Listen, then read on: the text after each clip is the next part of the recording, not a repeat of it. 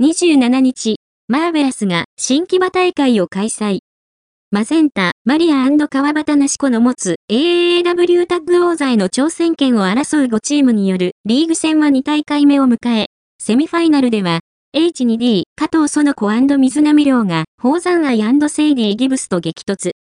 類稀な身体能力を誇るセイディが怪物ぶりをいかなく発揮するが、水波がスピアーからホットリミットにつないで宝山からスリーカウント。前回大会に続いての連勝で首位に躍り出る。メインイベントは、実家タック、いろはたくみ長島千佳代 VS、エボリューション女子、CHI、CHI&ZOS。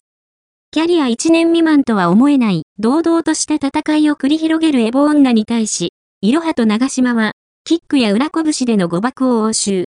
いろはが、切り札のランニング3で CHI、CHI を仕留めて1勝1敗とするも、試合を終えても、二人の意見は噛み合わないまま、今後に向けて不安を残す形となった。